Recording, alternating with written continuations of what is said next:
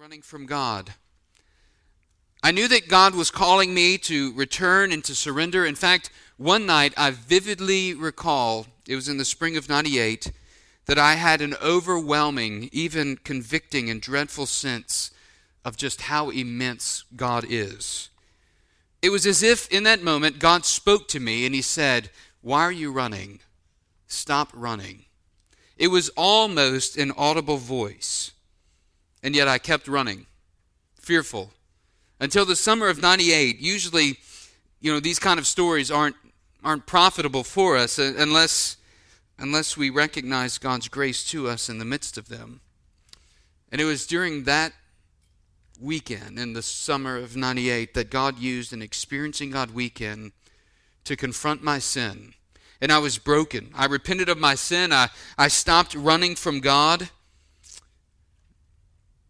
I repented of living for self and I returned to God. You know, I was a scoundrel. I was undeserving of God's grace for the atrocities of my sin. I was in a dark and a desperate place, and yet God met me there, and He shined His glorious light of hope on me, and He forgave me for my waywardness, and He forgave me for my fleshly indulgences. And now, looking back from over 20 years ago, I'm amazed at God's grace to me. I'm amazed that God would call me, a wretched sinner, to preach his gospel and to carry this very message of hope to those who are without hope. To look at the text of Scripture, I, I love the Old Testament narrative because in the Old Testament we can enter into the story. We, we can see the parallels between our lives and the, the lives of Old Testament characters. Characters such as Jacob, when he finds himself alone in a dark and a desperate place, and God comes to him, meets him there. This morning, as we look at Jacob's transformation, I want us to see in the midst of his journey of faith that just as God works through his life, that God works through all of our life circumstances to grow and to perfect our faith. In fact, God is even doing that now in each of our lives for those who, who are Christians, who are believers in Christ. God is at work growing and perfecting us, even through the tribulation or trials we walk through. So, beginning in verse 10 and verse of chapter 28, I want to invite you to follow along as I read. Jacob left Beersheba and went toward Haran. He's running from his brother. And he came to a certain place, and he stayed there that night because the sun had set. In other words, it got dark on him, and he couldn't travel anymore. Taking one of the stones of the place, he put it under his head and lay down in that place to sleep. And he dreamed. And behold, there was a ladder set up on the earth, and the top of it reached to heaven. And behold, the angels of God were ascending and descending on it. And behold, the Lord stood above it and said, I am the Lord God the God of Abraham, your father, the God of Isaac. The land on which you lie, I will give to you and to your offspring. Your offspring shall be like the dust of the earth, and you shall spread abroad to the west and to the east and to the north and to the south. And in you and your offspring shall all the families of the earth be blessed. Behold, I am with you and will keep you wherever you go and will bring you back to this land, for I will not leave you until I have done what I have promised. Then Jacob awoke from his sleep and said, Surely the Lord is in this place. And I didn't know it. And he was afraid, and he said, How awesome is this place! This is none other than the house of God, and this is the gate of heaven. So early in the morning, Jacob took the stone that he had put under his head, and he set it up for a pillar, and poured oil on the top of it. He called the name of that place Bethel. But the name of the city was Luz at the first. Then Jacob made a vow, saying, If God will be with me and will keep me this way that I go, and will give me bread to eat and clothing to wear, so that I come again to my father's house in peace, then the Lord shall be my God and this stone, which I have set up for a pillar, shall be God's house. And of all that you give me, I will give you a full tenth. Jacob's story is, is one that teaches us how to live with dependence on God through tribulation. It teaches us how, in the midst of tribulation, God's, God's work actually brings about transformation in our lives. In fact, over the next 20 years, Jacob will learn the promise of God's presence doesn't equal the promise of a life of ease. You know, he'll suffer many hardships on the journey as he's as he's going over the next 20 years. But ultimately, each of these hardships and all of the hardships that he's walking through, he's learning as he reflects back that they work together for his growth. If we fast forward to Genesis chapter 31, verses 38 through 42, we kind of get a, a view of Jacob looking back at this season of life that he's entering into. He says, These 20 years, verse chapter 31, verse 38 through 42, these 20 years I've been with you, speaking to Laban, his father in law. Your ewes and your, your, your ewes and your female goats have not miscarried, and I have not eaten the rams of your flock. What was torn by wild beasts I did not bring to you, I bore the loss of it myself. From my hand you required it, whether stolen by day or stolen by night. There I was. By day the heat consumed me and by the cold, in the cold by night, my sleep fled from my eyes. These 20 years I have been in your house. I've served you 14 years for your two daughters and six years for your flock, and you've changed my wages 10 times. If the God of my father, the God of Abraham, and the fear of Isaac had not been on my side, you hear that? He looks back and he says, If the God of Abraham and the God of Isaac and the fear of my father Isaac had not been on my side, surely now you would have sent me away empty handed. Translation God's with me. He's been with me. He's not left me. He says, God saw my affliction, verse 42, and the labor of my hands, and he rebuked you last night. Jacob describes his 20 years in exile as a time when he experienced physical afflictions. He was wronged endlessly by Laban, even while God was with him. God allows his saints to develop spiritual graces such as faith and perseverance and character and, and hope, even while we're living for him and he is living with us. In Romans 5, Paul speaks from a Christian worldview. In chapter 5, verse 3, not only, he says, not only that, but we rejoice in our suffering. Knowing that from suffering, suffering produces endurance, and endurance produces character, and character produces hope, and hope does not put us to shame because God's love has been poured out or poured into our hearts through the Holy Spirit who has been given to us. You know, we see this so often in our own faith journey, don't we? That tribulation teaches us dependence on God and it, it works deep within us to bring about transformation. You know, it could be through bearing up under a tyrannical boss. It could be through dealing with coworkers in the workplace and being greatly humbled. You know, it could be it could be living in present in the present with the, the consequences of past sin.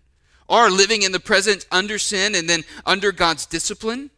It could be dealing with emotional trauma from within our own family, from, from death of a loved one to unfaithfulness of a spouse to wayward children to unbelieving spouse to infertility. The list could go on and on, even to being raised by hard, difficult parents growing up. Listen, tribulation isn't foreign to God's people.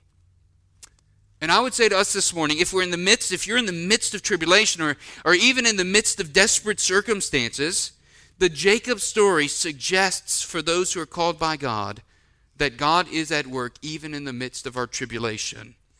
He's at work refining us, He's growing us. And the story, it, it, it, exhorts us to dependence on God. It exhorts us to, to faithful and persistent prayer. We must turn to God in prayer, just as Jesus taught us to pray in Matthew 6.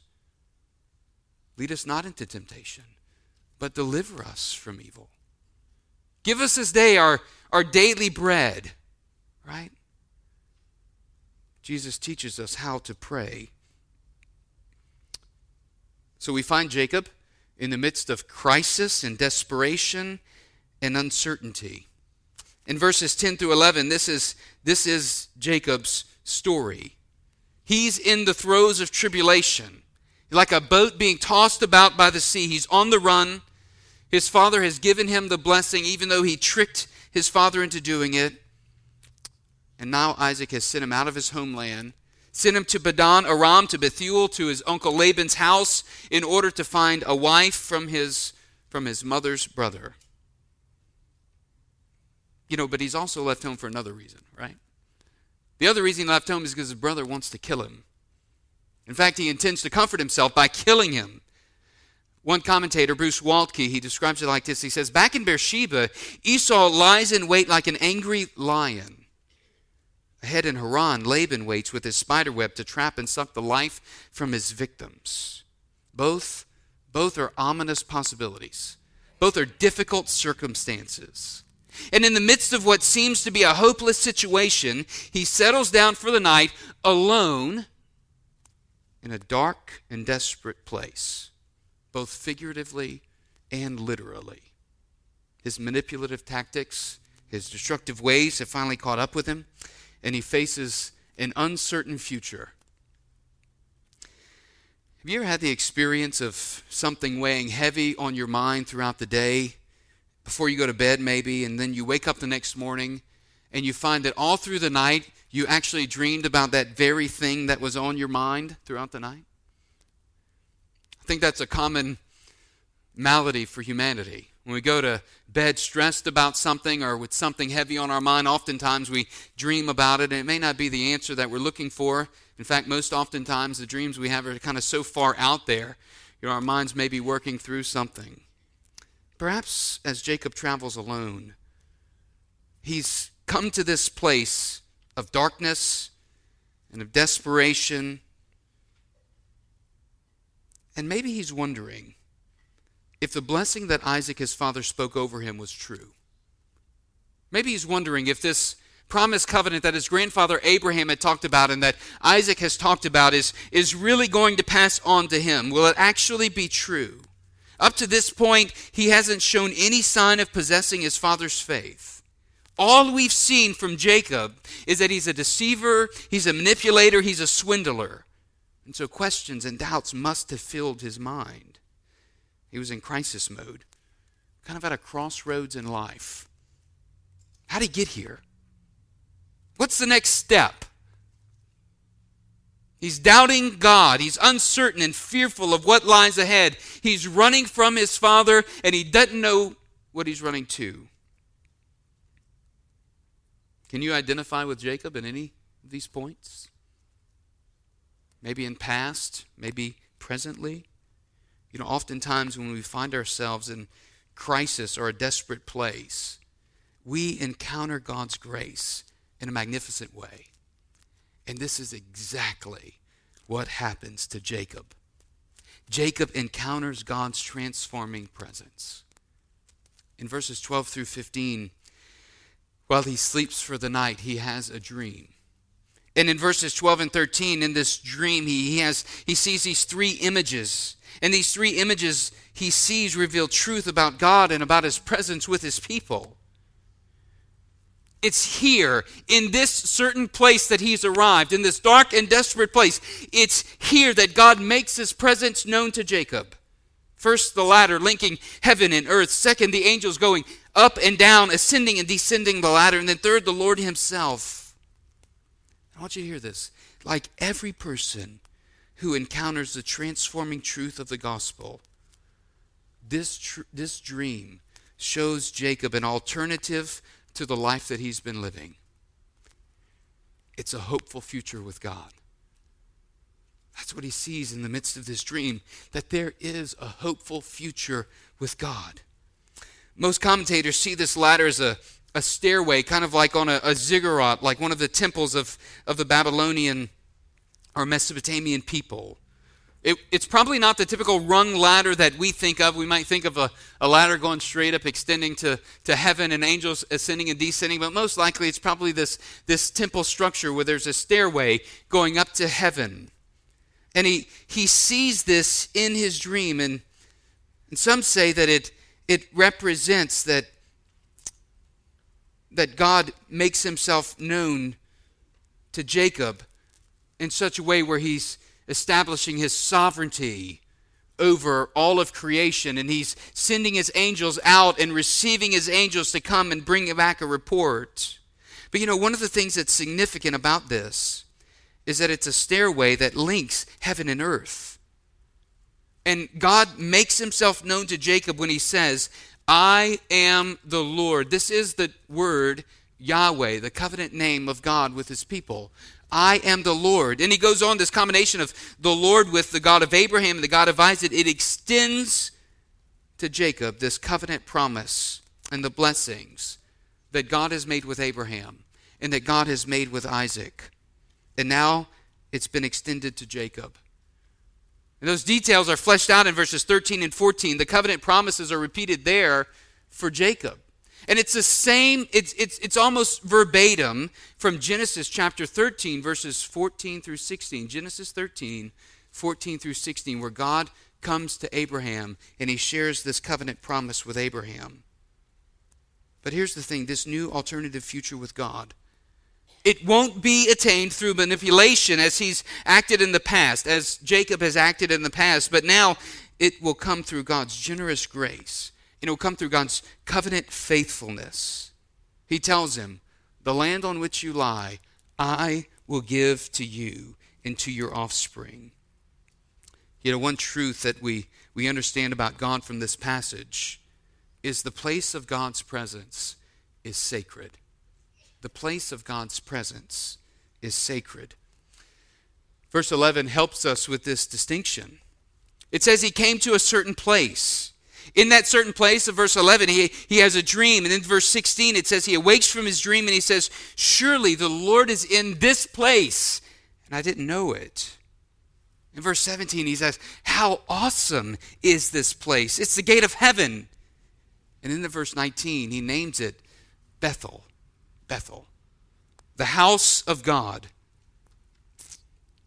And then, because of all of this, he erects a, a pillar and he anoints or consecrates the pillar. And in that moment, he makes a vow to God. This is the same place where Abram made an altar to God upon entering the land when he left Ur. There's another truth that we understand about God from this passage. And the truth is that his angels minister, administer protection over his people. God's angels administer protection over his people. Angels in the Old Testament are conceived of as looking after different nations and, and their territories and then patrolling the earth. If you want to go and read more about that, write down Zechariah chapter 1, verses 8 through 17. But through this dream, God is reassuring Jacob of his protection. Even though he's leaving his homeland, God says he's going to bring him back. He's going to bring him back to the place of promise. You know, the New Testament speaks of angels as well. In Hebrews chapter 1 verse 14, it speaks similarly. Speaking of angels, it says, Are they not all ministering spirits sent out to serve for the sake of those who inherit salvation? Together, these two truths point us to Christ. They point us to Christ because Bethel is seen as the gate of God between the heavenly and earthly realms. It's a sacred place of God's dwelling, it's a sacred place of his communion with man. In the New Testament, the Gospel of John, Jesus refers to this very passage when he talks about the ascending angels or the ascending and descending angels on the stairway. He says it's, it's actually a picture of himself that he's the true axis between heaven and earth. In John chapter 1 verse 51, Jesus said to his disciples, "Truly, truly I say to you, you will see heaven opened and the angels of God ascending and descending on the Son of Man. What's Jesus saying? Jesus is saying that he's the only mediator between God and man. In 1 Timothy chapter 2 verse 5 Paul even goes further to say for there is one God and there is one mediator between God and men the man Christ Jesus.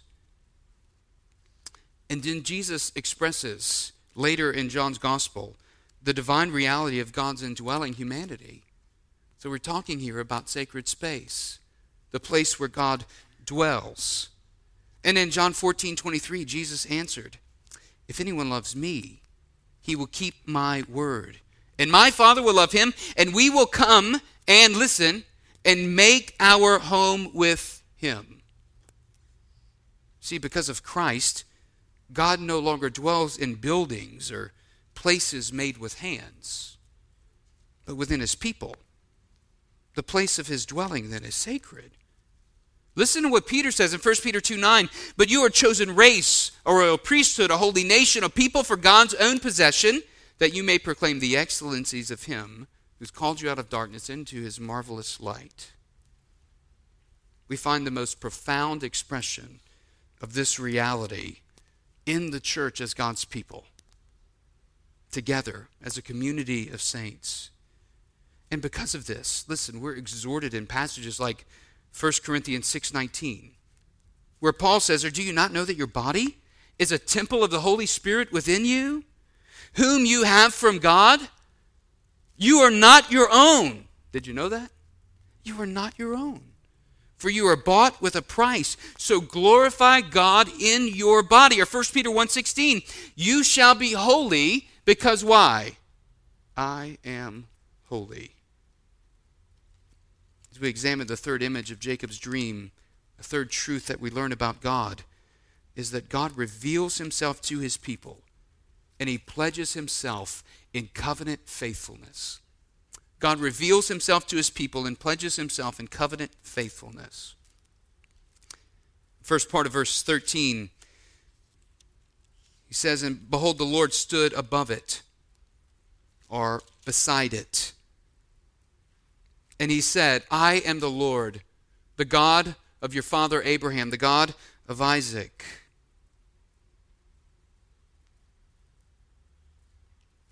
You know, in all of this, we can look on Jacob's story and then we, we, we can see with amazement.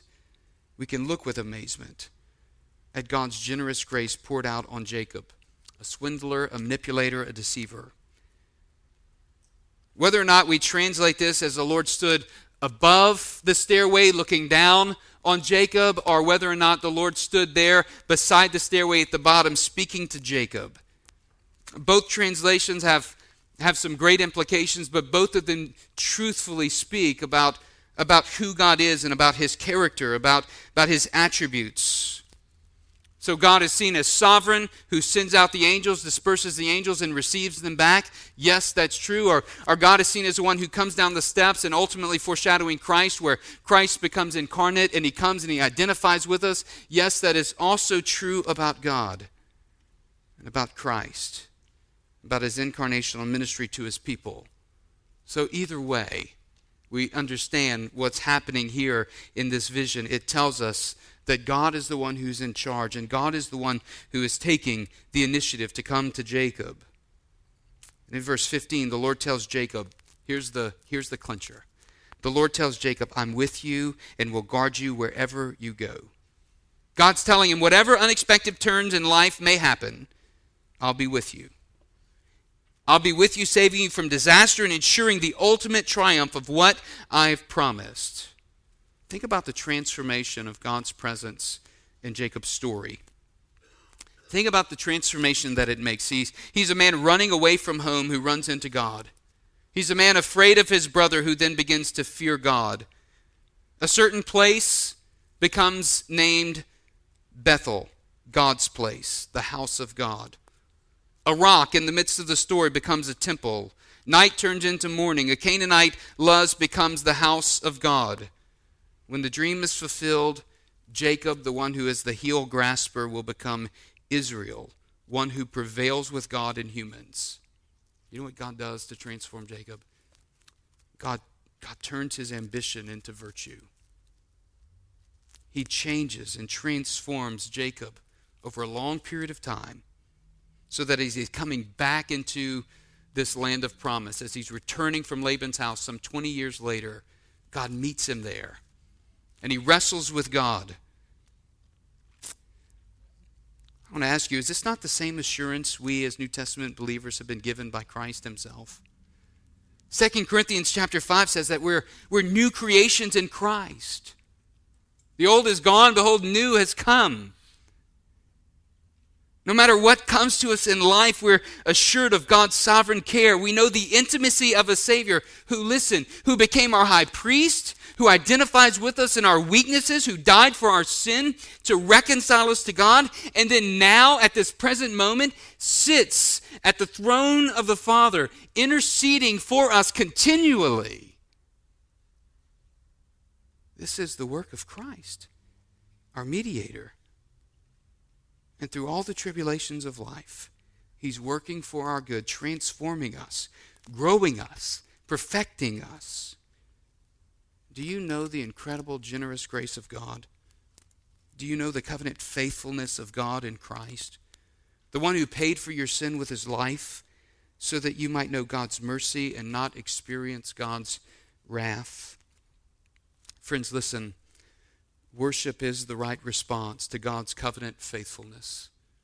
Worship is the right response to God's covenant faithfulness. We see it in beginning in verses 16 through 22, the last half of the, the section.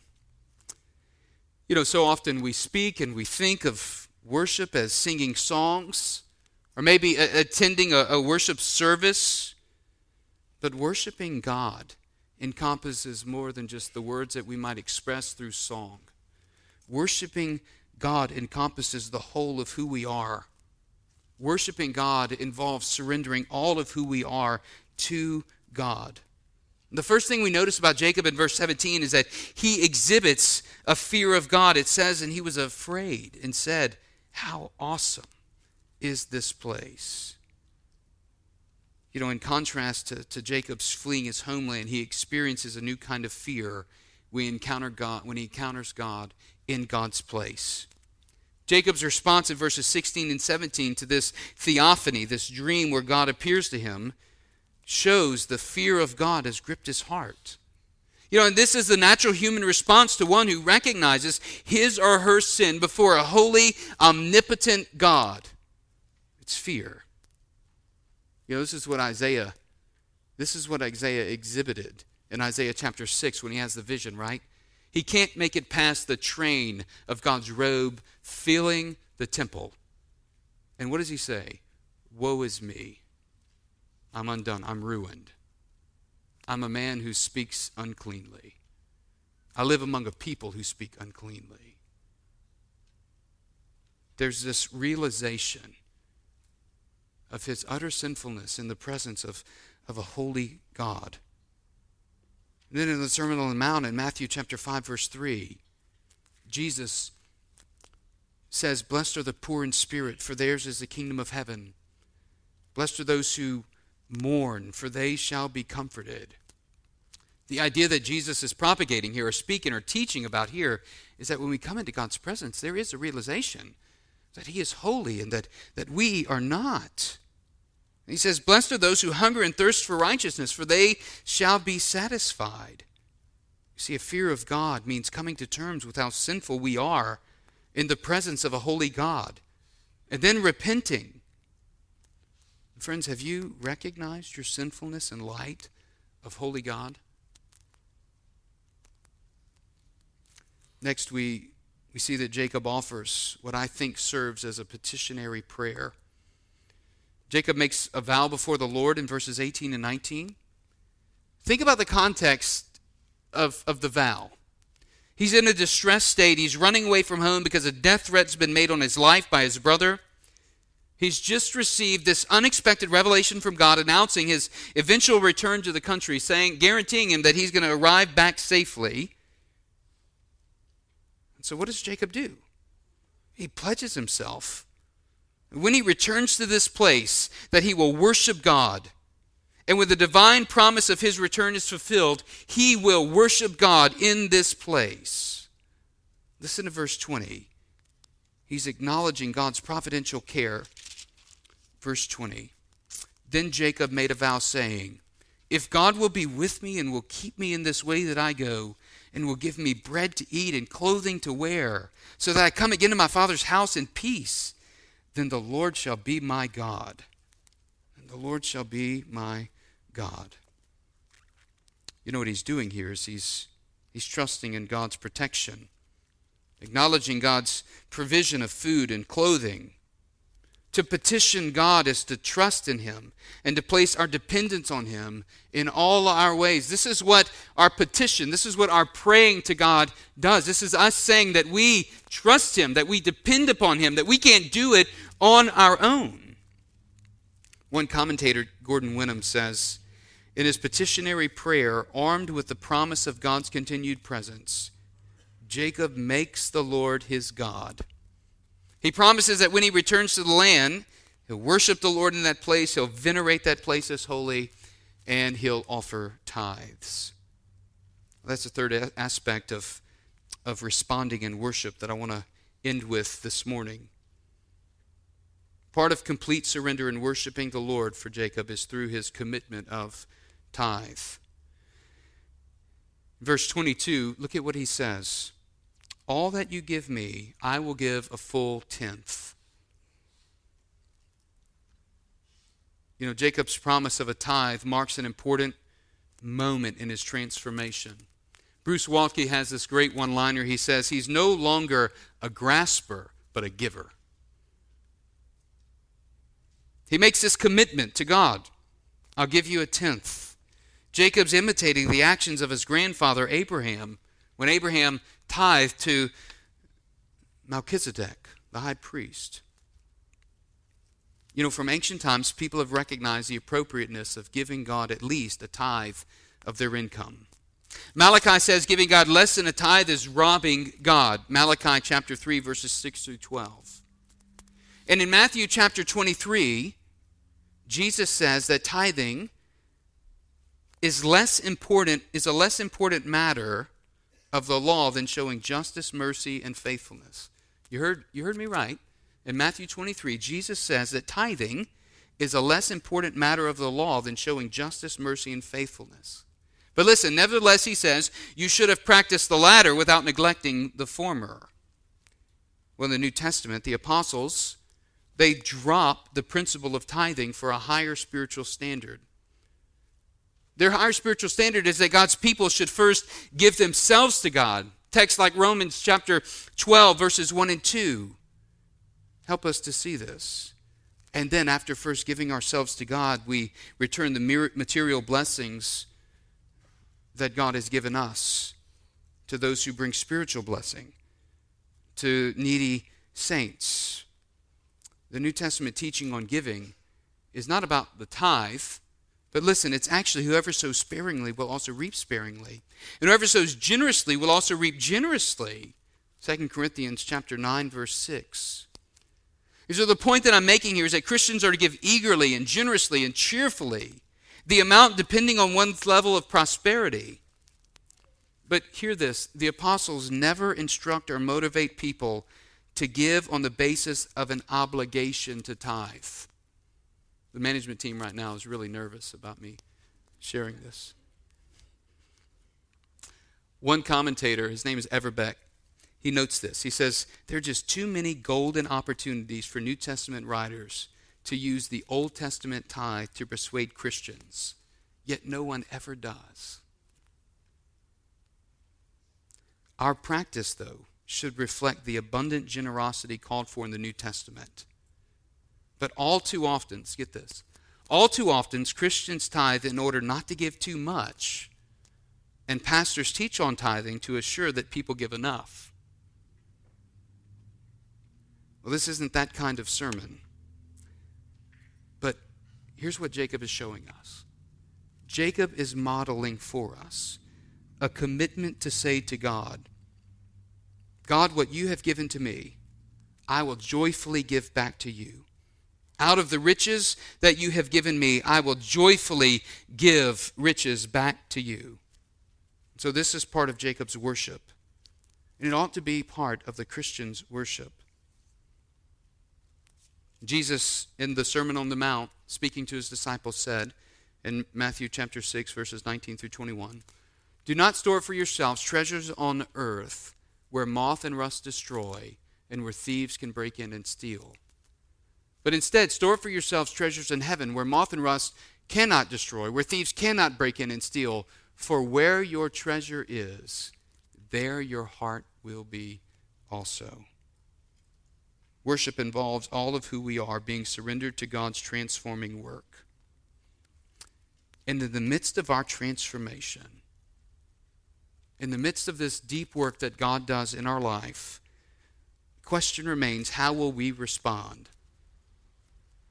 Will we grow angry with God? Will we lose hope?